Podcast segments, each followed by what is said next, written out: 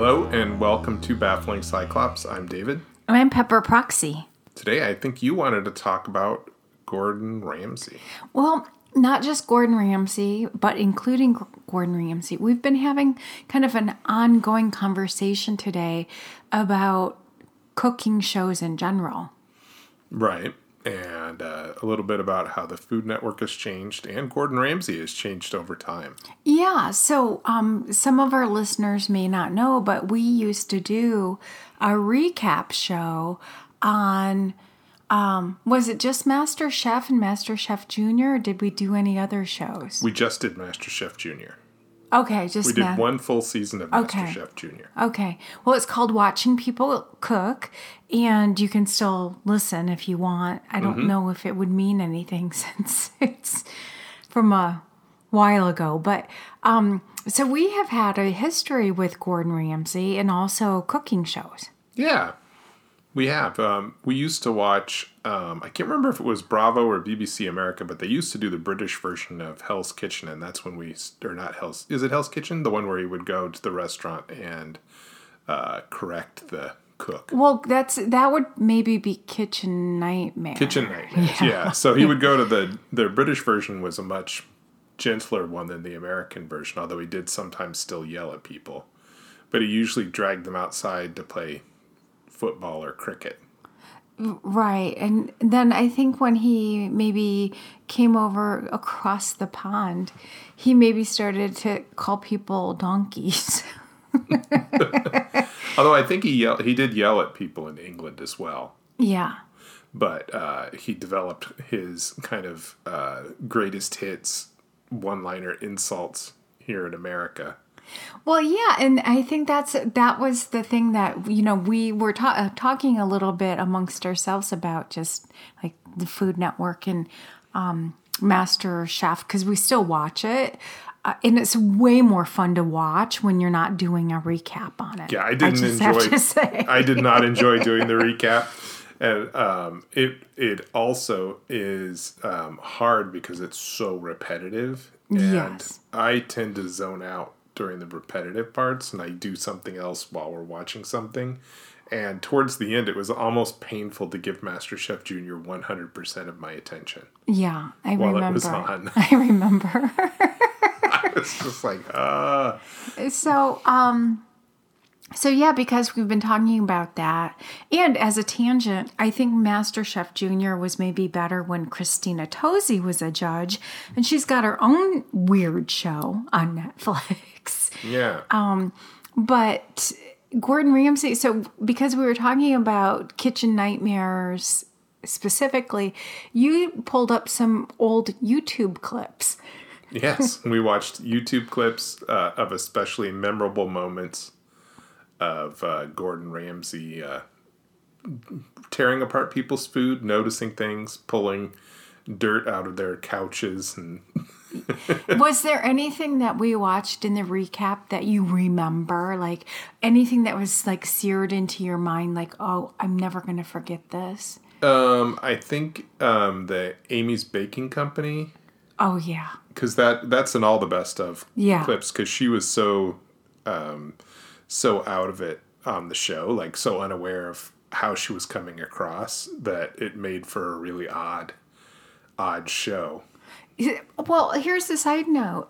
Uh, You probably don't remember this, but at the time that that show, that episode originally aired, I was spending a lot of time down in Arizona, Phoenix, Scottsdale area. And um, some of my um, friends down there, they actually knew Amy and her husband Sam, Sammy, or they knew of them. Okay. And I have to say, to the best of my recollection, again, it was years ago, um, they were portrayed on Kitchen Nightmares actually better than they were in real life. Yeah, they got a kind edit because They did. because they and they they kind of went back on the kind edit a little bit because um, they the Amy and her husband attacked him so much in the press after the show came out that I remember they released an extended episode that had more to show how crazy they really were and how they had tried to edit them to be in the style of the show, which is to not make the people look like horrific villains. Right. Because you don't get people to do the show more if you more people to do the show if you make the other people look bad. Yeah, nobody was going to sign up. No, Even I- if you do get a kitchen remodel. Yeah, and it's because nobody wants to be the jerk. and she came across as such a jerk. And uh, one of the scenes we watched last night was the final conversation that Gordon Ramsay had with her and her husband when they decided to pull out of filming the episode. Yeah. And even that was crazy. It was so interesting. I thought it was so interesting to see how Gordon was communicating with her because, you know, he calls people donkeys and he gets up in people's faces. But I think he knew with the two of them, they were past the point of any kind of like logical entertainment because he started to speak very softly and quietly and she was just escalating escalating escalating and it was the weirdest thing Yeah, it was a totally one-sided argument because he was he was. It, he was like okay I sure think when he sat down at the table, they knew the production crew already knew they were pulling out, and she came ready to argue with them even more. You know, and they were doing horrible things like um, asking people for tips and then not giving it to the server and yeah they were uh, stealing from their employees stealing from their and- employees and firing people for really odd reasons. Well, and we didn't watch this on the on the recap we watched yesterday, but the other funny thing that I remember like from that episode was Gordon was like she was like meticulous as far as like cleanliness um and just like organization and having food properly labeled and all of that. Um but he, when he did it he tasted the food, he was like eh, it's not great, it's not good, whatever, except the baked goods. Right. And he loved the baked goods and she if I recall correctly, she pretended as though she had made them because it was called Amy's Bakery. Amy's Baking Baking Company. company, but she outsourced all the pastries Yeah, she was actually just getting him brought in, which is crazy. from a local um, baker who Gordon then went on to meet yeah, during the episode. Yeah, it was a very strange. And she was obsessed with her cats, which nothing wrong with being obsessed with your cats. And she sang like weird cat songs. That's right. Well, you know they're not in the United States anymore. no, I have, I have no idea what was going on with them. Yeah, he, there was some. I read it last night. I think they're in um, Israel Okay. um, because he was. Uh, he had some like drug charges and um, racketeering charges and lost his citizenship here. Hmm. So they had to move out of the country. So they moved back to Israel, Yeah. where I think he's from. You know you're a, a horrific narcissist or sociopath if um, you're involved in a some kind of money- Criminal. criminal activity and you want to be on a Gordon Ramsay show at the same time because like most people would run away from that because they don't want to get caught. Yeah, unless you're a hou- real housewife. Yeah. So I'll have to look into that though. I hadn't heard anything Yeah. about that. Did you read an article? I just did a like after we were talking yesterday. I'm like, I wonder what happened because they continued with their business for a while after the show aired. Um, but then they also got, I think she said they got like death threats and stuff. Um, so I was just really curious. What, where where are they now? That's where they are. Yeah. Do you think it was uh, kind of the the same kind of relationship that uh, appears to be going on in the Real Housewives between uh, Erika Jayne and her husband, where there's a money laundering scheme going on? I didn't think about that, but it totally could be that the restaurant was a front. which for- which makes it even which makes it even stranger that it would be a front and they would want to be on TV Yeah. and steal tips. Because Yeah, the tip thing is really vile. yeah, it's just, it's just well, they just didn't consider the people that work for them to be Human. Human, Yeah. So it was it was uh, she was so kind to her cats and so mean to the people that worked for her. It was crazy. Yeah, I think she even called like one of her, like her, like some of her employees, like that one or That I don't remember. them. Yeah. I don't remember that. Yeah, I think there was some of that going on too. I just remember her crazy cat stuff and her thinking she was like cute you know, being Yeah. cute and coming off like, is just no. like nuts. Yeah, it Yeah. was not great. Yeah, so um what I wanted to do was maybe even put a call out to our listeners if they have found any great um food content. It doesn't have to be like, you know, cable or t- TV. It could be on the internet or what have you. We'd love to hear we'd love to hear from them because we're kind of burned through like some of the good things we like. Yeah. And we have our, our YouTube stuff that we like. And, uh, like my baby boy David Seymour yeah, like that I've been watching since he was like a teen. Yeah, but we tend to fade in and out of those. Yeah, we Those stopped um, Bon Appetit because I just can't deal with Chris Morocco. Although we do sometimes hate watch it. It's interesting how much the Food Network has changed, though, because um, even the Reddit board devoted to the Food Network is mostly about how much better the Food Network used to be. do you think that has to do with just a generational thing, or do you really think it's it was a lot better? Well, they've dramatically changed the how the, what the Food Network is. Yeah. and they got a, uh, purchased, and they're part of that Discovery Plus family of networks now. Oh, I thought that was Scripps. Is it? Is it still Scripps? Scripps? Don't know. I, I'll need to look at that. Yeah, but I think they're part of that Discovery Plus family of networks, as they call it.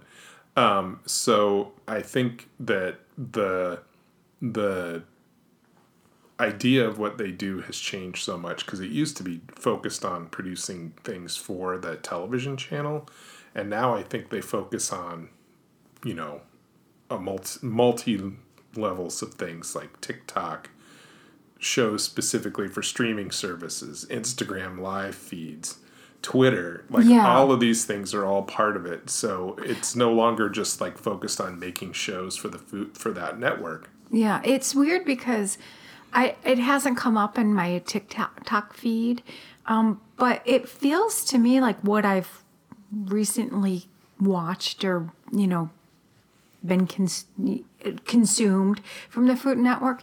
It's not about cooking, and I think that's the th- reason why I don't like it anymore. Yeah, it's very focused on competition. competition yeah and i feel like i might still learn a little bit um, from watching not nearly as much as i used to or even i don't even know if the cooking channel's still around but um, that one was good too but they just they kind of don't seem very Yeah, and I don't I don't think it's a, a generational thing where they're just trying to focus on on uh, things that are for younger people, Yeah. which is generally what happens. Is like the people that used to like it are like it's no longer as good, Yeah. but they pick up new viewers on Yeah. it. And I just think it's it's this weird husk where people watch it out of out of uh, inertia because they've watched it forever. Right. They just don't want to change direction or speed. like they're just like it's time for the Food Network shows, and you know, I mean, and they have a few shows that have been on forever that are still on there,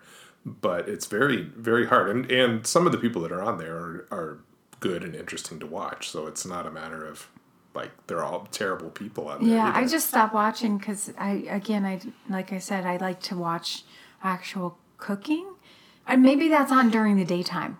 I don't know, but um, to me, the other thing that's changed is if you just want to actually watch someone cook, and we've talked about this before, is YouTube is so much better because if you wanted to make um, pad thai, Yeah, you can watch YouTube and see five people make pad thai in like 20 minutes of viewing Can, time. since you brought that up, can I say I have watched multiple pad thai I YouTube know, channels, I know. and I gotta say, like if anybody wants to make pad thai and they're intimidated a little bit, Jet Tila's pad thai is great. It, it's tasty. It's good. The secret, one of the secrets, is tamarind paste. Um, but I highly recommend that. And because one of the one of the things that um, we did when you were uh, when you were starting to make dan dan noodles was we watched a ton of different videos of people making dan Yeah. dan noodles, and it's not one recipe that you use to make dan Yeah. dan noodles. It's kind of like oh I'll take this from here and take this from there, which you don't get on the Food Network. No. It's basically this is uh, you know this is what I'm making, and it's almost never the basic dish. The Food Network, when they make it, they always try and put a twist on it Yeah. to make it somehow unique or Food Networky. Or you have to have it. What was the thing? What's your What's your story? What's your food story? Is yeah, that what they? and they always have a food story to go. It's like don't make people make up crap about their dead grandpa. Just like let them cook their yeah, their food. But I do have to say, I've been liking, you know, I know there are problems with BuzzFeed. Don't get me wrong and don't get me started. But I have been really enjoying, I like the one with um, uh, Andrew, Inca, and, um, oh shoot.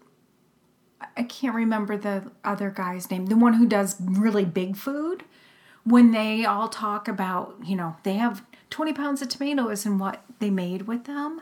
Um, but also, I really like Steven Lim, who used to be with BuzzFeed, but now started his own network. And he, like, does this show. His show is Dish Granted, and he's not a chef. Um, he's an Ohio boy. Maybe that's why Yeah, you- which you recently him. found out. I love him. Um, but that's that's fun to watch, and it also I've I've learned things from watching those shows. right. Yeah. Yeah, so I and to me that's kind of taken the place of what Food Network used to be. Yeah, for sure. Because kind of the only reason the Food Network could exist exactly the way it was is because there really wasn't much competition. No. Yeah, you're right. And the weird thing now is there's so much competition in the food competition World. world. It's like it's the Food Network doesn't even stick out so much, and the only hook they have are is the personalities, not the actual shows. Yeah. because the shows are almost immaterial. It's whether or not you Interchangeable. if you like the host. Yeah. Yeah. So yeah, just Well, speaking of weird, like taking food competitions to like the nth degree, I don't get this Christina Tosi. I love her. Um, but I don't get why it's a competition because they have professional bakers and sh- pastry chefs and they're paid. It's not like, oh, you they win a prize. Um, but they've the way that it's formatted is it's formatted as if it's a competition, a friendly competition. It's real weird to me.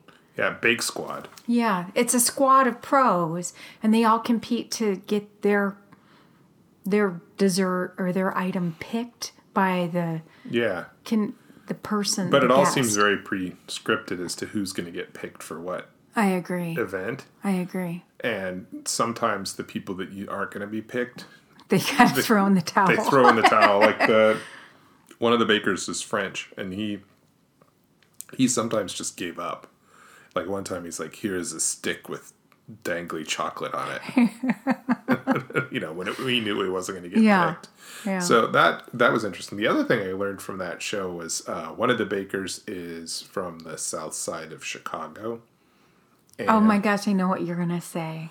and she said that it was kind of a, a traditional food, holiday food, was to stick a candy cane, a peppermint candy cane, inside a pickle, A dill pickle. a dill pickle, and eat it at the same time. I think she was pranking us. No, I looked it up. It's there was an article in the Chicago Tribune about how that's like exists. Their their thing is you use your mouth, you bite the tip off of the pickle, Okay. and then shove that candy cane in there and eat it. okay. well, okay. Well, maybe with that we're we're done for the week. That's my my pickle shoving. yeah, maybe the pickle shoving and biting the tip is enough for enough for today. All right. All right. Well, uh, thanks everybody for listening. Bye. Bye. Don't forget to subscribe to this podcast and to read our show notes. Sign up for our newsletter at bafflingcyclops.com.